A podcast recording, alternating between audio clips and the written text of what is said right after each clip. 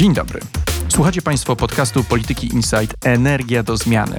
W naszej audycji opowiadamy o najważniejszych wiadomościach z sektora energetycznego, omawiamy zmiany regulacyjne i najnowsze trendy technologiczne. Z naszymi gośćmi dyskutujemy o konwencjonalnych i odnawialnych źródłach energii oraz o polityce polskiej i europejskiej. Mierzymy się też z tematem zmian klimatycznych i tego, jak wpłyną one na nasze życie. Nazywam się Robert Tomaszewski i zapraszam na dzisiejszą audycję. 27 lutego Urząd Regulacji Energetyki opublikował analizę podsumowującą planowane inwestycje w nowe elektrownie w Polsce w perspektywie do roku 2036. Niestety, nie jest to optymistyczna lektura. W największym skrócie można powiedzieć, że mimo dynamicznego rozwoju źródeł OZE, Polsce będzie szybko ubywało mocy dyspozycyjnych, czyli takich, które mogą pracować na polecenie operatora bez względu na pogodę. W przypadku Polski chodzi przede wszystkim o bloki na gaz i węgiel, którymi można sterować. O efektach tego stanu rzeczy i o samym badaniu URE porozmawiam z Dominikiem Brodackim. Dominiku, na początek powiedzmy sobie, czym jest analiza URE w sprawie planów inwestycyjnych w elektroenergetyce, co przedstawia, kogo i po co to wszystko bada regulator. Analiza URE obejmuje plany inwestycyjne krajowych wytwórców energii elektrycznej. Taki obowiązek wynika z artykułu 16 Prawa Energetycznego, który zobowiązuje m.in. wytwórców tejże energii elektrycznej posiadających koncesję na wytwarzanie prądu w instalacjach o mocy powyżej 50 MW, czyli mówimy tutaj o największych producentach energii w Polsce, do sporządzania i przedkładania regulatorowi prognozy na okres 15 lat, obejmującej m.in. ilość wytwarzanej energii elektrycznej, przedsięwzięcia w zakresie modernizacji, rozbudowy istniejących lub też budowy nowych źródeł, a także dane techniczno-ekonomiczne dotyczące typu i wielkości tychże źródeł, ich przyszłej lokalizacji, sposobu finansowania, także rodzaju paliwa wykorzystywanego do wytwarzania energii elektrycznej. Mówiąc krótko, wszystko to, co spółki planują zrobić w perspektywie najbliższych 15 lat w zakresie wytwarzania energii elektrycznej i w odniesieniu do swojego parku wytwórczego. Warto dodać, że co 2 lata do 30 kwietnia prognozy te trzeba aktualizować, stąd też te dane prezesa URE są publikowane w tym 2-letnim interwale. Dane, o których dzisiaj będziemy rozmawiać, bazują na ankietach zebranych od 69 wytwórców energii elektrycznej. To jest nieznacznie więcej niż prezes URE zebrał 2 lata temu. Wówczas było to bodaj 63 podmioty. Tym wyznacznikiem jest moc źródeł, które kontroluje wytwórca. To są podmioty, które muszą mieć więcej niż 50 MW mocy. Ankieta ta, którą przeprowadza regulator, nie obejmuje mniejszych podmiotów, prosumentów, mikrowytwórców, no ale też tych średniaków, którzy nie łapią się na ten pułap 50 MW. Przejdźmy w takim razie do głównych wniosków tego ostatniego sprawozdania. Co z niego wynika? To znaczy, ile przybędzie nam mocy, ile nam ubędzie w tej perspektywie do 36 roku? Z danych wynika, że w latach 22-36 wytwórcy energii chcą oddać do eksploatacji elektrownie o mocy 22,6 GW. Tu warto odnotować, że jest to o około 8 GW więcej niż deklarowali jeszcze w 2021 roku. Czyli to jest taka moc, którą my teraz mamy chyba zainstalowaną łącznie w OZE, prawda? Około 20 GW. I to jest też moc nieco większa niż mamy zainstalowaną w elektrowniach węglowych. Także potężna liczba, która mogłaby zmienić oblicze tej ziemi, gdyby nie to, że w międzyczasie będziemy musieli dużą liczbę mocy wycofać. I co tutaj mówi sprawozdanie? Że stracimy bezpowrotnie około 20 gigawatów. Mówimy tutaj o liczbach bezwzględnych. Porównując to z danymi z 2021 roku, to o ile teraz będziemy musieli wycofać około 20 gigawatów, to w 2021 roku było to 18,8 gigawata. Z tego około 21 do 11-12,5 gigawatów spaść ma moc siłowni na węgiel kamienny, a z 8 do, tutaj są różne szacunki w zależności od scenariusza, między 0,6 a 1,7 gigawata spaść ma moc elektrowni na węgiel brunatny. I to jest kluczowa informacja, ponieważ także prezes URE bada przyczyny, dla których jednostki miałyby być wycofywane z rynku. I najczęściej wytwórcy podnoszą brak perspektyw na opłacalność produkcji prądu w takich jednostkach, a także zużycie technologiczne. No nie jest tajemnicą, że park wytwórczy oparty na węglu kamiennym brunatnym jest już bardzo wiekowy i w perspektywie 15 lat najzwyczajniej w świecie będzie musiał zostać wyłączony, a modernizacja często jest nieopłacalna. Warto tutaj dodać, że z perspektywy regulatora kluczowe znaczenie ma data 1 lipca 2025 roku, To jest data, po której w myśl obecnych regulacji elektrownie konwencjonalne, wysokoemisyjne utracą możliwość uzyskiwania wsparcia z rynku mocy. Z perspektywy krajowego systemu elektroenergetycznego to jest data niekorzystna, ponieważ ona ogranicza tą przyszłą moc osiągalną w polskiej energetyce. Stąd też ten scenariusz, w którym ten mechanizm zostaje utrzymany, prezes URE określa jako scenariusz optymistyczny, a likwidację tego mechanizmu, czyli wycofanie wsparcia dla elektrowni węglowych, określa jako scenariusz pesymistyczny. Z tymi dwoma scenariuszami przewijamy się przez całą prezentację regulatora, która podsumowuje tę ankietę. Czyli podsumowując, możemy powiedzieć, że jesteśmy 2 gigawaty mocy do przodu, jeżeli chodzi o to, co zostanie oddane do użytku w stosunku do tego, co zostanie wycofane, ale jest to niepełny obraz i tutaj musimy sobie krótko opowiedzieć, czym są tak zwane współczynniki korekcji dyspozycyjności. Co to takiego i dlaczego to jest takie ważne? To jeszcze wrócę na sekundkę do poprzedniego pytania, żeby tutaj na liczbach to zobrazować. Uwzględniając planowane wyłączenia, moc osiągalna krajowych elektrowni do 2030 roku wzrośnie z 39,6 gigawatów notowanych w 2021 roku do 41 gigawatów, ale to jest moc osiągalna, podczas gdy moc dyspozycyjna będzie znacząco niższa. I czym są te współczynniki korekcji? Współczynnik korekcji dyspozycyjności to jest taki współczynnik, który pokazuje dyspozycyjność źródeł w zależności od zastosowanej technologii. O tym, ile wynosi taki współczynnik, przesądza rozporządzenie ministra klimatu z 2022 roku, konkretnie z sierpnia, w sprawie parametrów aukcji głównej rynku mocy na 2027 rok. To rozporządzenie jest wydawane cyklicznie na kolejne aukcje mocy i okresy, w których ma być realizowany obowiązek mocowych. I tak przykładowo obecnie obowiązujące rozporządzenie mocowe zakłada, że w przypadku bloków gazowo-parowych współczynnik dyspozycyjności wynosi 93,48%. Czyli tak jeszcze tylko klaryfikując to, co powiedziałeś, chodzi po prostu o to, ile z danej technologii jesteśmy w stanie wycisnąć energii w jednostce czasu. Im wyższy współczynnik dyspozycyjności, tym większa pewność, że można daną technologię wykorzystać w każdym momencie. Jak rozumiem, tutaj oczywiście paliwa kopalne są w czołówce, ponieważ możemy nimi sterować tak jak chcemy. Nie są one uzależnione od pogody. W przeciwieństwie oczywiście do źródeł OZE, czyli farm wiatrowych i paneli fotowoltaicznych, które oddają energię do sieci tylko i wyłącznie wtedy, kiedy są sprzyjające warunki, czyli świeci słońce i wieje wiatr. Jeszcze inaczej to ujmując, być może bardziej czytelnie, oznacza to, że gdyby jednostki węglowe, wiatrowe, gazowe pracowały z pełną możliwą do uzyskania mocą, to na wyprodukowaną realnie ilość energii pracowałyby i tutaj na przykład przez 2%, przez 10% czasu, w zależności od tego, ile ten współczynnik dokładnie wynosi. Warto zauważyć, że dla wiatraków na lądzie i fotowoltaiki prezes URE skorygował współczynniki w stosunku do wartości określonych w rozporządzeniu, przypomnę wydanym zaledwie w sierpniu. Regulator powołał się na dane PSE za 2021 rok, które zobrazowały, ile faktycznie wiatraki i fotowoltaika dostarczyły energii do sieci. To, co jest najciekawsze, to to, że o ile w przypadku wiatraków współczynniki zostały skorygowane w dół, to znaczy one faktycznie były w stanie dostarczać mniej energii elektrycznej niż założył ustawodawca. Żeby to pokazać na liczbach, o ile z rozporządzenia wynika, że ten współczynnik dla wiatraków wynosi 15,28%, o tyle prezes URE na podstawie danych PSE przyjął, że powinien on wynosić 15,07%. Czyli delikatnie skorygował w dół lądowe wiatraki. Dokładnie, ale już w przypadku fotowoltaiki ten współczynnik kilkukrotnie wzrósł w górę. Rozporządzenie zakłada, że powinien on wynosić 2,91%, ale dane PSE pokazały, że to powinno być 10,08. Ponad trzykrotny wzrost współczynnika dyspozycyjności dla fotowoltaiki przy delikatnym spadku współczynnika dla farm wiatrowych. Dokładnie i pokazuje to, mówiąc tak obrazowo. Prezes Gawin bardzo lubi fotowoltaikę. Że nasz system lubi coraz bardziej fotowoltaikę, mimo tego, że są pewne problemy sieciowe związane z pracą rosnącej liczby źródeł. Mówimy tutaj głównie o instalacjach dużych.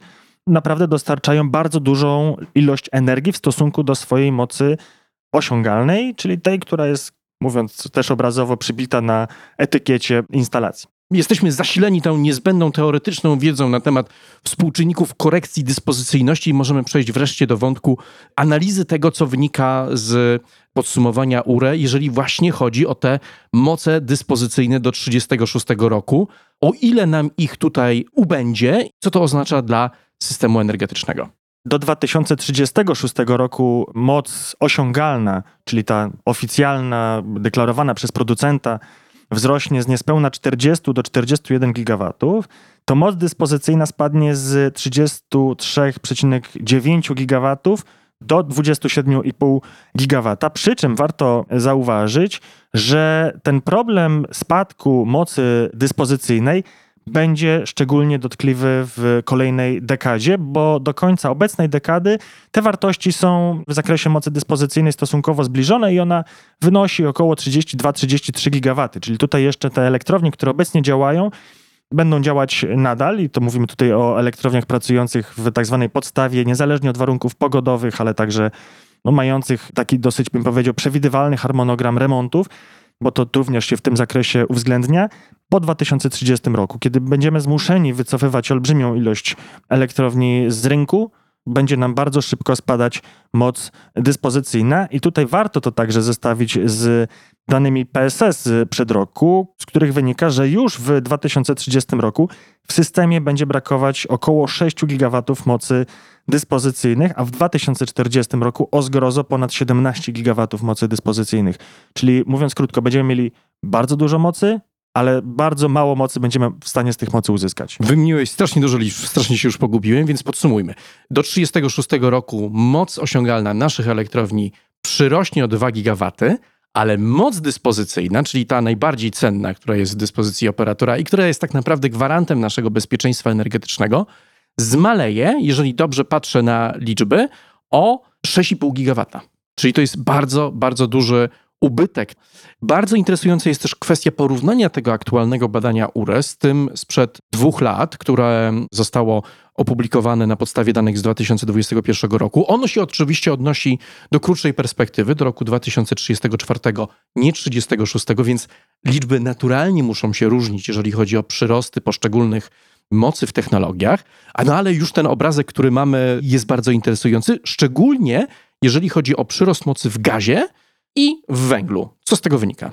Jeżeli chodzi o gaz, to dane URE pokazują, że do 2036 roku moc krajowych źródeł wzrośnie z niespełna 3,3 GW obecnie do ponad 13 GW i warto zaznaczyć, że jest to wartość wyrażona zarówno w wariancie optymistycznym, jak i pesymistycznym. W tym samym czasie moc elektrowni na węgiel kamienny spada z, tak jak powiedzieliśmy, z nieco ponad 21 GW do, w zależności od scenariusza, od 12,5 do 11,3 GW. Mówiąc inaczej, ubywa nam olbrzymia ilość elektrowni na węgiel kamienny, które przecież stanowią obecnie o sile polskiej, w zasadzie stabilności polskiej energetyki, bądź też jej słabości. Natomiast ciekawy jest także przyszłość węgla brunatnego, który praktycznie wypada z miksu, bo o ile obecnie w tej technologii zainstalowanych jest 8,4 GW, o tyle w 36 roku będzie to 676 MW, a w nieco bardziej optymistycznym scenariuszu 3,6 GW. Tak czy siak jest to jednak gigantyczny spadek. Warto to też pokazać w danych procentowych, jak będzie wyglądała polska struktura tego miksu paliwowego pod kątem technologicznym. To zanim o niej opowiesz, to ja jeszcze tylko delikatnie zniuansuję to, co ty powiedziałeś, bo porównując to do tego poprzedniego badania, to na przykład widzimy bardzo duży wzrost planów przedsiębiorstw energetycznych dotyczący inwestycji w gaz. Z poprzedniego badania wynikało, że w 1934 roku mieliśmy mieć elektrownię o mocy niespełna 7 GW w gazie. Natomiast z obecnego badania, tak jak powiedziałeś, w obu scenariuszach wychodzi, że mamy mieć ich aż 13 GW, czyli dwukrotny wzrost. Oczywiście mamy różnicę lat, 34-36, ale to też pokazuje po tym roku, że wojna w Ukrainie i te pierwsze prognozy dotyczące tego, że nie będziemy mieli rosyjskiego gazu, więc musimy zweryfikować te plany inwestycji w te źródła, nie spełniła się. Polska energetyka będzie inwestowała więcej w gaz. Te plany wzrosły niemal dwukrotnie w stosunku do tego, co widzieliśmy jeszcze 2 lata temu, więc widać też znaczący wzrost. Jeżeli chodzi o węgiel kamienny, to jest tak jak powiedziałeś, mamy duży spadek w stosunku do tego, co jest obecnie. Natomiast jak porównamy sobie ankiety sprzed 2 lat, to widzimy delikatny wzrost tej mocy węgla kamiennego w stosunku do tej ankiety sprzed 2 lat. On jest niewielki, bo wynosi w zależności od scenariusza od 1 do 2 gigawatów, ale widać też, że wojna w Ukrainie prawdopodobnie doprowadziła do tego, że inwestorzy tutaj znacznie bardziej konserwatywnie myślą o utrzymaniu tych niektórych mocy węglowych po to, żeby stabilizować system i nawet przy niesprzyjającej unijnej polityce, wysokich cenach CO2, niekorzystnej regulacji dotyczącej rynku mocy, która wchodzi 1 lipca 2025 roku, tak jak mówiłeś, ta dyspozycyjność węglowa będzie tutaj troszeczkę wyższa minimalnie niż zakładaliśmy 2 lata temu. No i jest dokładnie tak, jak powiedziałeś, jeżeli chodzi o węgiel brunatny, z nim się będziemy po prostu żegnać ze względu na wygaszanie złóż, brak nowych inwestycji w tym zakresie, no i oczywiście unijną politykę klimatyczną, która będzie wypychać to paliwo z naszego miksu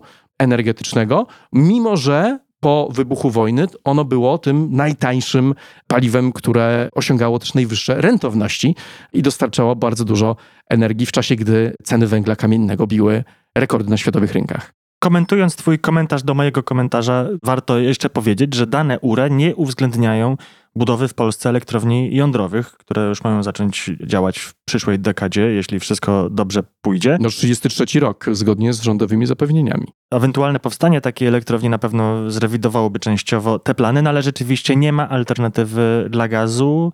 Rynek nie widzi, niezależnie od tego, jakie są uwarunkowania. To powiedzmy sobie teraz o tym procentowym udziale poszczególnych technologii w miksie energetycznym polskiej przyszłości w 1936 roku. Powiedz, które technologie wybijają się na czoło i od razu opisz, czy chodzi o moc osiągalną, czy produkcję energii elektrycznej, czym dokładnie jest ten miks, który prognozuje URE.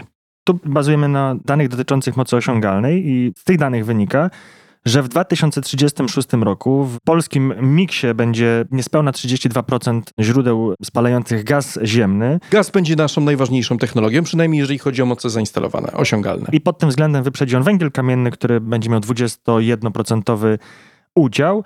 Tuż za węglem będzie OZE, konkretnie fotowoltaika, duża fotowoltaika 14% i morskie wiatraki 12%, prawie 13%. Ciekawe dane dotyczące wiatraków na lądzie 8,6%, czyli tutaj nie jest prognozowany jakiś drastyczny rozwój tej technologii, a przynajmniej w zakresie zwiększenia jej udziału w miksie energetycznym. Tutaj z kronikarskiego obowiązku warto odnotować także 5,5% udział hydroelektrowni w miksie, które jak wiemy także mamy w planach budować nowe jednostki, więc nie można wykluczać tego, że docelowo udział tego typu instalacji w miksie będzie nieco większy. Też z kronikarskiego obowiązku dodam, że badanie URE dotyczy tylko dużych wytwórców. Ono nie uwzględnia tego, co się będzie działo na rynku, jeżeli chodzi o graczy średnich i małych, co oznacza, że te dane, które prezentuje regulator w zakresie fotowoltaiki i wiatru są zdecydowanie niedowartościowane, no bo te technologie są budowane obecnie w największej mierze przez mniejsze podmioty, szczególnie jeżeli chodzi o fotowoltaikę. Dość przypomnieć, że mamy tutaj zapowiedź posiadania ponad 4 gigawatów w fotowoltaice, podczas gdy nasze moce już teraz w fotowoltaice wynoszą grubo ponad 11 gigawatów za sprawą armii prosumentów, która maszeruje przez polski system elektroenergetyczny. Więc to jest obraz rynku z perspektywy dużych podmiotów, dużych wytwórców, troszeczkę zamazany, ważny w interpretacji naszej pozycji dotyczącej bezpieczeństwa energetycznego, ale właśnie niedowartościujący te zielone technologie. Tutaj bym Ciebie zapytał o wnioski, jakie wypływają z tego dokumentu, co sugeruje regulator, czy powinniśmy się bać zbliżającego się blackoutu, no i jak ta sieć będzie funkcjonować w przyszłości z taką ilością zielonych źródeł, no i spadającą ilością źródeł dyspozycyjnych. Nie powiem, że zmierzamy ku jakiejś katastrofie i ku blackoutowi, tylko jeżeli będzie nam brakowało mocy w systemie, no to siłą rzeczy będziemy uzależnieni od importu dużych wolumenów energii elektrycznej, co zresztą jest już trendem od kilku lat widocznym. Wprawdzie w 2022 roku trochę ten trend się przełamał z uwagi na nadzwyczajne okoliczności rynkowe, no ale od kilku lat jednak rzeczywiście dyspozycyjność mocy w krajowej energetyce spada i ten trend będzie się nasilał w kolejnych latach, a w latach 30. osiągnie wartości co najmniej niepokojące. To jest coś, czemu trzeba zaradzić. To znaczy dane pokazują, że bez pilnej, wręcz masowej budowy dużych, stabilnych źródeł wytwarzania polski system nie będzie pracował stabilnie w oparciu o krajowe możliwości. Prezes URE zwraca też uwagę na nieco inny aspekt, to znaczy podkreśla konieczność uelastyczniania zarządzania popytem na energię elektryczną, konieczność budowy magazynów energii. Ułatwią bilansowanie tych nowych źródeł OZE i generalnie odciążą też te sterowalne źródła, których siła i moc będzie na wagę złota, ale których po prostu będzie, tak jak sobie tutaj to opowiadamy, coraz mniej. Dokładnie. No i też tak bardziej patrząc na to z poziomu makro, opieranie się transformacji krajowej energetyki, która postępuje i będzie postępować coraz szybciej, nie może się odbywać z pominięciem tego fundamentu, czyli rozwoju źródeł pracujących stabilnie. To znaczy transformacja tak, ale nie w oparciu wyłącznie o odnawialne źródła energii, bo jest to w pewnym sensie droga donikąd. Prezes URE zwraca także uwagę mimo wszystko na konieczność utrzymania istniejących obowiązków mocowych, no bo jeżeli utrzymany zostanie ten zakaz dotowania z rynku mocy elektrowni wysokoemisyjnych po 1 lipca 2025 roku, o czym rozmawialiśmy, no to te dane będą jeszcze bardziej pesymistyczne, czyli wypadnie nam z rynku jeszcze więcej energii elektrycznej. Z węgla produkowanej. Dla mnie to podsumowanie jest oczywiście kolejnym wezwaniem do tego, że no transformacja tak, ale bez źródeł sterowalnych, tak jak powiedziałeś, daleko nie zajedziemy. No i żeby uniknąć wpadnięcia w pułapkę blackoutu, musimy wpaść trochę w pułapkę gazu, pułapkę gazową, czyli po prostu zwiększyć naszą zależność od importu tego surowca. To jest chyba główna konkluzja, która z tego wypływa, bo specjalnie innej drogi wyjścia z tej sytuacji, w jakiej się znaleźliśmy, nie ma, poza jedną, to znaczy poza, tak jak sobie tutaj o tym rozmawiamy, poza wynegocjowaniem z Komisją Europejską jakiegoś pomostowego rozwiązania dla elektrowni węglowych w taki sposób, żeby po 1 lipca móc je dalej subsydiować z rynku mocy. Wówczas, jeżeli to by się udało, to ten obraz głębokości tego gazowego doła, w który będziemy wpadać, może się okazać, że on będzie troszeczkę płytszy, już nie tak rozbudowany, ale tego nie wiemy. Nie wiemy, kiedy taki kompromis udałoby się osiągnąć, czy w ogóle się da go osiągnąć, w jaki sposób on zostanie przeprowadzony, bo trzeba zmienić wówczas prawo europejskie, żeby to się wydarzyło. Bez tego maszerujemy prosto w objęcia gazu i to na długie lata, jeżeli chodzi przynajmniej o elektroenergetykę, nie wspominając o sektorze ciepłowniczym. To jest perspektywa podażowa, jak najbardziej słuszna, natomiast z punktu widzenia popytowego, no to trzeba powiedzieć, że to też będzie miało istotny wpływ na ceny energii elektrycznej, bo nie ulega najmniejszych wątpliwości, że produkcja prądu z gazu będzie coraz droższa. Mówi się, że gaz będzie takim kolejnym węglem, jeżeli chodzi o politykę klimatyczną, to znaczy, że po wyeliminowaniu węgla z energetyki, bądź też zmniejszenia jego udziału do względnie nieszkodliwych ilości czy wartości, gaz będzie kolejnym paliwem nacenzurowanym, to znaczy z czasem rosnące czy drożejące uprawnienia do emisji CO2, a także kolejne wymogi regulacyjne, których zaostrzenia należy się spodziewać, na pewno będą powodowały, że produkcja prądu z gazu będzie coraz droższa. Ogólny wniosek z tego płynie, że przed Polską, a w zasadzie przed polskimi odbiorcami prądu nie ma perspektyw na spadek kosztów zakupu energii elektrycznej, co oczywiście mogłaby zmienić powstanie elektrowni jądrowej, no ale na to przyjdzie nam jeszcze pewnie troszeczkę poczekać. No szanowni państwo, będzie drogo, trzeba się do tego przyzwyczaić, będzie więcej gazu, mniej węgla, nasza energetyka będzie mniej emisyjna, ale ucieczki od tej drogi najprawdopodobniej nie ma, może z jakimiś małymi wyjątkami. Na pewno Bruksela nie będzie chciała grać na blackout w Polsce, tego raczej nie jesteśmy w stanie sobie wyobrazić w żadnym scenariuszu, ale już te wysokie ceny energii będą zmartwieniem kolejnych rządów, które będą musiały szukać sposobów na to, w jaki sposób tą naszą gospodarkę utrzymać na powierzchni i jak sprawić, żeby konkurencyjność naszych firm nie obniżyła się w stosunku do tego, co obserwujemy na innych europejskich rynkach. Dzisiaj na tyle. Dominiku, bardzo dziękuję Ci za rozmowę. Dziękuję. Na dziś to wszystko. Na kolejny odcinek Energii do Zmiany zapraszam w przyszłym tygodniu. A zanim się ponownie spotkamy, posłuchajcie naszych innych audycji. Znajdziecie je w najważniejszych serwisach, m.in. Spotify, Apple Podcasts, Google Podcasts i na SoundCloudzie. W pole wyszukiwania wpiszcie po prostu Polityka Insight. Do usłyszenia.